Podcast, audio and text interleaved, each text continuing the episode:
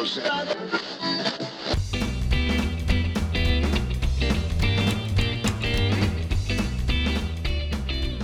and welcome to Wise About Texas, the Texas History Podcast. I'm your host, Ken Wise, and I want to thank you for tuning in for some Texas history today. Well, things have been really hopping around world headquarters. I just finished an article that's going to be published in the Journal of the Texas Supreme Court Historical Society, a commemorative issue celebrating the 100th anniversary of the conclusion of World War I. So don't worry, I will post that on our social media channels when it comes out. It's going to be a great celebration. There's going to be an event in Austin on November the 14th in the Supreme Court courtroom uh, commemorating the lawyers and judges that fought in World War One. So if you're around the Austin area on November the 14th, be sure to check that out. Continuing the work over here on the Wise About Texas YouTube channel, we've got a couple dozen Texas History Minute videos shot from different parts of the state. Uh, so that's still a work in progress, and uh, we're all fighting for spare time. So bear with me. The, the channel is up. It's Wise About Texas, but the uh, it's not exactly polished yet. Um, and working on a book project that I just recently started, requiring a lot of research in Austin, which uh, is fun and interesting, uh, but time consuming. So I guess uh, I guess it never ends. But I love it, and I hope you love it as much as I do. And that's why you're tuning in to Wise About Texas. Well, it's been a little while since the I did the first episode on the Texas Rangers. So today we're going to expand on an event that was mentioned in that episode. That was episode 50 of Wise About Texas, by the way. And uh, as I mentioned in that episode and others, um, I, I think my strategy for the podcast is going to be to tell stories that are pieces of bigger events. I'm not going to try to capture the Texas Rangers in one or two episodes. It's not, um, that would not be the best or most interesting way to do it. So, uh, we're going to tell stories about the Texas Rangers. And in episode 50, I talked about the beginning of the Rangers and uh, how they came about and some of the some of the arguments that we have about who was really who were the first Rangers, etc. Uh, and I also talked about a particular battle and that's what we're going to talk about today. Our story occurs in 1836. A family living on the Guadalupe River, and by the way, uh, in the 1800s they pronounced the name of that river Warloop. Um, most of us say Guadalupe or Guadalupe. Uh, very few of us try to give it its honest Spanish pronunciation. Uh, so I apologize for that, but we're just going to call it the Guadalupe River. Um, one of the few families in the area was beset by Indians. But this Indian attack was different than some of the local skirmishes that early Texas settlers were used to. These were the fearsome Comanche. This story recounts another lesson for settlers along the Guadalupe, but a new lesson for the Comanches, taught by a new group of Texans who would take the fight to the Indians, the Texas Rangers.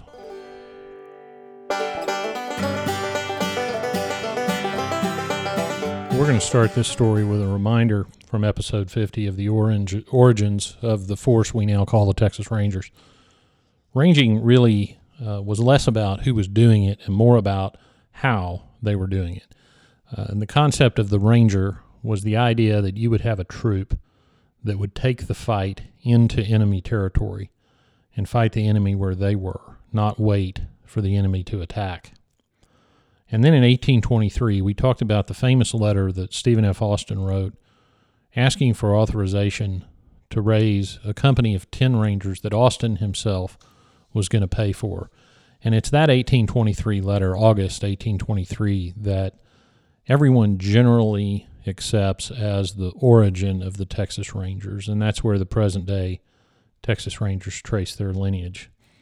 Well, as revolution brewed with Mexico, the Indians saw an opportunity uh, to take advantage of some of the disarray in the Texas settlements, and they uh, began to depredate, which is always the word that we use uh, in association with the Indian harassment of the settlers. Uh, they began to depredate around the settlements, and the provisional government of Texas. Now, I've just jumped about uh, 10 or 12 years here from the 1820s into the 1830s and the uh, consultation in late 1835 November 1835, and that was one of several meetings and consultations among the settlers going back to even a little bit before the Anahuac disturbances of 1832, where they would get together and discuss uh, the politics of what was going to happen in Texas. Were we going to be a separate state in Mexico? Were we going to be a separate country?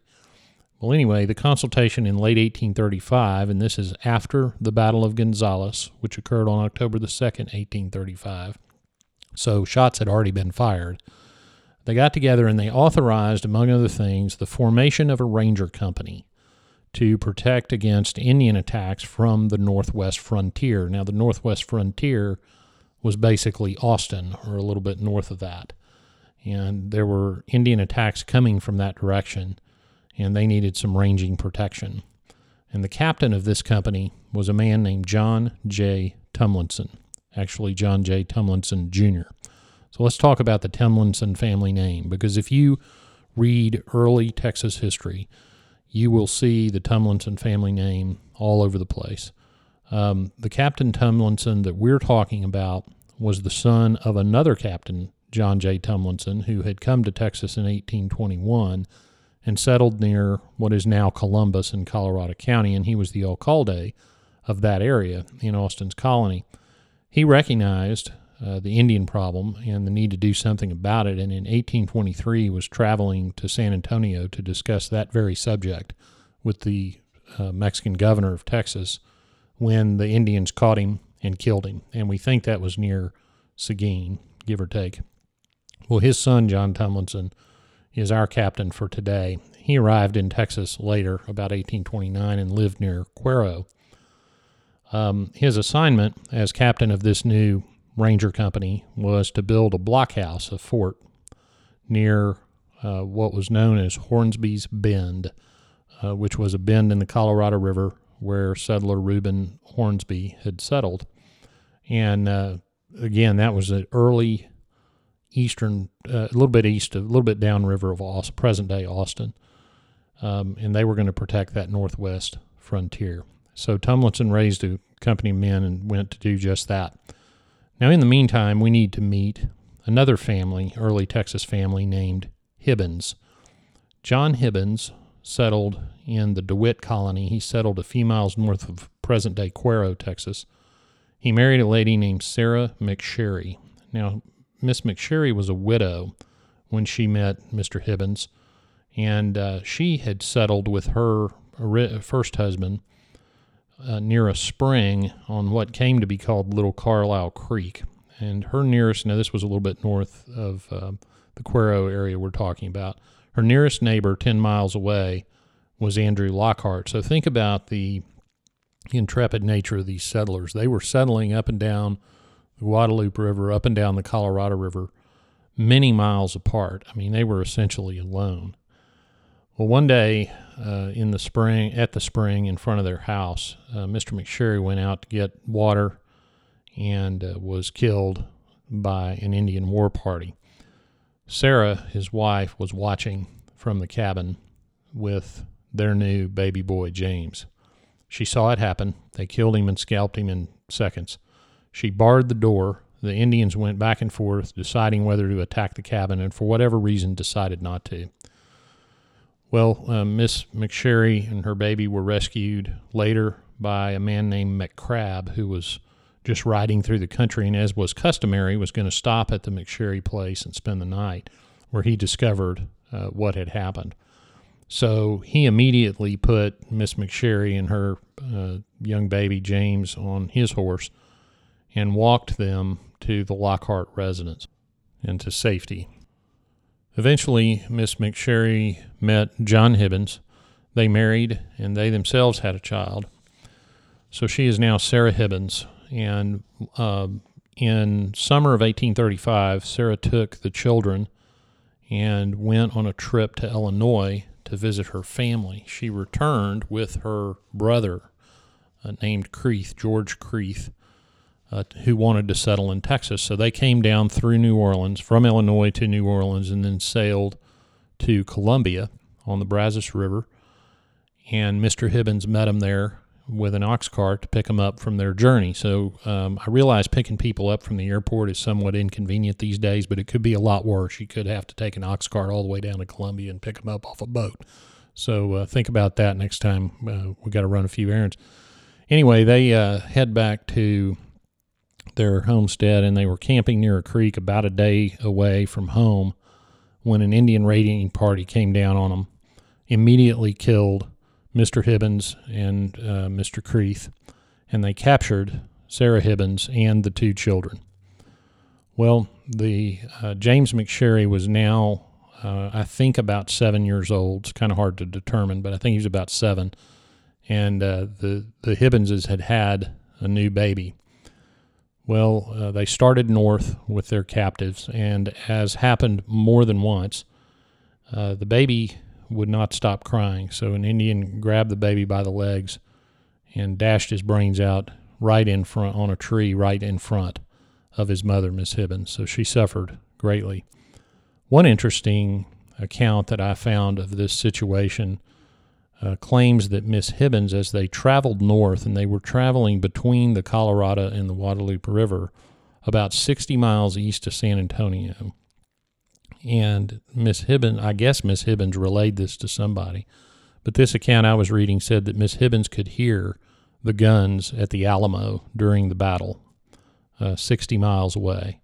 Not so sure, but sound does carry a little farther in the winter.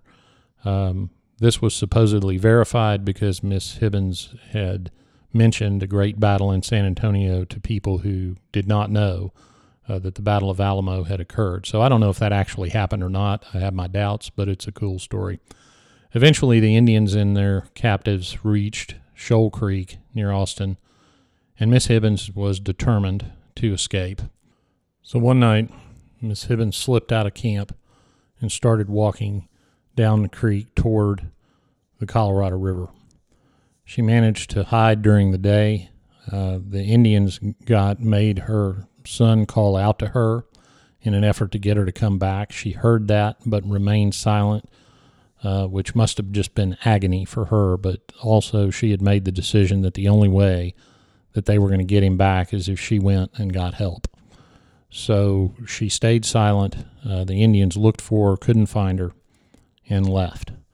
So she continued walking down the Colorado River, and there's two different accounts of the time uh, that I found. One account talks about her hearing uh, roosters crowing and knowing she was near civilization, probably Hornsby's, uh, Reuben Hornsby's house. Another account says that she saw milk cows in the distance and waited until they had finished eating and started wandering home and followed them. Either way, she ended up at Reuben Hornsby's place. Coincidentally, Tumlinson and his rangers were also at Reuben Hornsby's place and the description of Miss Hibbins as she wandered into camp is something. Suffice to say, her clothes were almost torn off her body. The thorns that she had walked through, she was a bloody mess and uh, bruised almost beyond recognition, probably partially from her treatment by her captives, and, and then, of course, uh, uh, what we think is about a 10 mile walk that she made to Hornsby's. Well, Captain Tumlinson knew the Hibbins or knew Sarah Hibbins because uh, he had lived in Cuero, and she, when she was a McSherry, had lived near there. Um, he ordered the Rangers immediately to saddle up. They rode overnight to what they thought was close enough to the Indian camp that they could stop. They rested the horses, uh, got up, and rode in the morning up to the Indian camp, finding it about 9 a.m., according to Tumlinson's recollection. Tumlinson describes that the Indians saw the Rangers about the same time the Rangers saw the Indians, but the Indians didn't have time to get to their horses, so took off on foot into some thickets. Tumlinson split his force, uh, put some men below the Indians, some men above, to try to cut them off. Early in the fight, an Indian took aim at Tumlinson, who was still mounted, and he assessed that that Indian wasn't going to hit him. Now, these would have been black powder weapons wasn't going to hit him, so he rode right past him uh, a pretty fair distance and jumped off his horse and turned around to confront the Indian. Now, uh, this was a period of time, and we've talked about this in earlier episodes, when the settlers of Texas were largely woodsmen from the east. they were used to fighting on foot. The idea of fighting from horseback was not something that was in their uh, area of expertise, so they would often dismount. Now, later, when Jack Hays and others uh, taught the Rangers to fight more like the Comanches, uh, they'd learn to stay mounted. But at this time, that wasn't the case. So Tumlinson gets off his horse, spins around, the Indian shoots, and the bullet went through Tumlinson's shirt, missed him, but killed his horse. Tumlinson then fired. Uh, he describes it as, quote, aiming deliberately, close quote, and uh, killed the Indian. Tumlinson then writes that the fighting became general, which is um, what all these old battle reports say when I think what they really mean is chaos. The Indians were trying to get away. Tumlinson counted 13. They were headed for the thickets. The Rangers were chasing them, and the Indians made it into thick enough brush that the Rangers had to give up the chase. But what they did get was uh, they got James McSherry back. They got all of the Indians' horses and mules. Although he does mention that in order to get uh, the child off the mule, they had to shoot it because it was so wild. They found several uh, horses in the Indians' herd that had been stolen from other settlers, and the Rangers got together and presented Captain Tumlinson with the best horse that they had found uh, to replace the one that he had lost in the battle. They counted four Indian dead and only two Rangers wounded.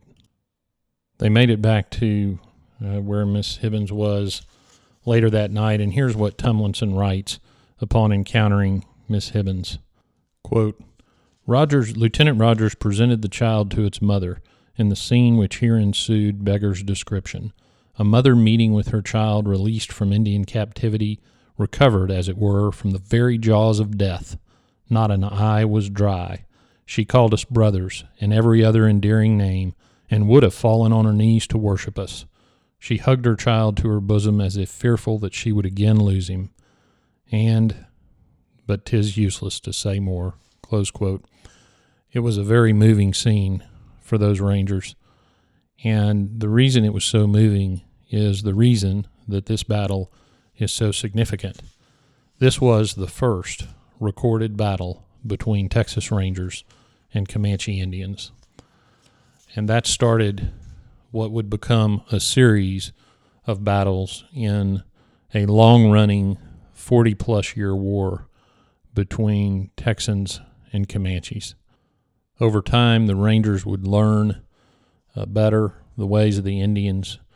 Uh, the Indians would take many captives, not all of which were eager to return to society despite rescue at the hands of the Rangers. The Rangers would learn to ride, they would learn the tactics of the Comanche, and they would learn how to counter them. And it all started in 1836 near Walnut Creek in Austin, Texas. Well, whatever became of Miss Hibbins? Well, it turns out she lived with the Hornsby's family, and when the runaway scrape occurred uh, after the fall of the Alamo, the, the, battle which she claimed to have heard, uh, she took part in that runaway scrape with the Hornsby family. Uh, she married later that year, June 1836, married a man named Stennett, Claiborne Stennett. Stennett later became the sheriff of Gonzales County. Uh, he and Sarah had a daughter. But in 1838, he Stennett mysteriously disappeared. He was on a business trip to Linnville uh, on the coast south of Victoria. He had $700 with him and a loaded pack horse. And uh, he approached a campfire late one evening, um, was going to spend the night there, one must assume, and uh, was later found dead. And the speculation was that he too had been killed by Indians. But, but about five years later, uh, there were two runaway slaves in prison in Mexico uh, that confessed to Colonel Andrew Neill uh, that they had actually been the ones to murder Stennett, and they told uh, exactly where it occurred. Um, so now Sarah was a widow three times over with a child from each husband, and but she decided to marry again for a fourth time in 1839 to uh, in Gonzales to uh, Colonel Philip Howard, who was a Kentuckian and had served in the Texas Army in 1836. They lived just outside San Antonio near Mission San Juan, where James McSherry was attacked again by Comanches. He was out tending some horses, but he escaped. There was a big, uh, there was a battle after that, and uh, but Sarah and, and James McSherry escaped that. Uh, later, they moved down the San Antonio River to Goliad County, where their neighbors were later murdered by Indians and their homestead destroyed. Colonel Howard took Sarah and the family to Lavaca County after that, near Hallettsville, where finally uh, Sarah was able to live in peace after a dozen or so years of uh, constant harassment by the Indians. So she deserved a little bit of a quiet life. But she'll always be remembered as responsible for the first battle between the Texas Rangers and the Comanche Indians. Now we come to the part of the show I call Getting There, where I tell you how to go see some of the places I talked about in the episode. This is an interesting problem with the Battle of Walnut Creek because they never really marked where it occurred. Um, I did find a database of Indian battles in Texas, and they have the battle marked at the Walnut Creek Wastewater Treatment Plant area in Austin. Now that's located at 7113 FM 969 in Austin. Now I don't want all of you listeners going down there and knocking on the door of this wastewater treatment plant, um, but that's going to be a decent guess of the general area where this would have occurred, probably. So if that's uh, conditional enough for you, there you go. Uh, you can find the mouth of Shoal Creek as it runs into the Colorado River, and uh, Miss uh, Hibbins would have walked from Austin several miles down that river uh, to Hornsby's place. The Hornsby Cemetery is located and has a historical marker in it uh, southwest of the intersection of FM 969 and FM 973 in Austin, and there are a couple of markers talking about the Tumlinson family located in downtown Columbus, which is always a very pleasant place to visit, lots of history in that town. Well, that wraps it up for another episode of Wise About Texas. Thank you very much for tuning in today. A couple of weeks, this uh, episode is being released uh, 1st of October in 2018. We've got the former Texas Ranger Foundation Gala where I'll be uh, in San Marcos uh, in, uh, on October the 13th. Any listeners out there going to the former Ranger Gala, please look me up. I'll be there. Uh, go to the Wise About Texas Facebook page, give it a like, and you'll find us on Twitter and Instagram at Wise About Texas. Thanks again for listening to this episode of Wise About Texas. Go out and do something for Texas today. And until next time, God bless Texas, and we'll see you down the road.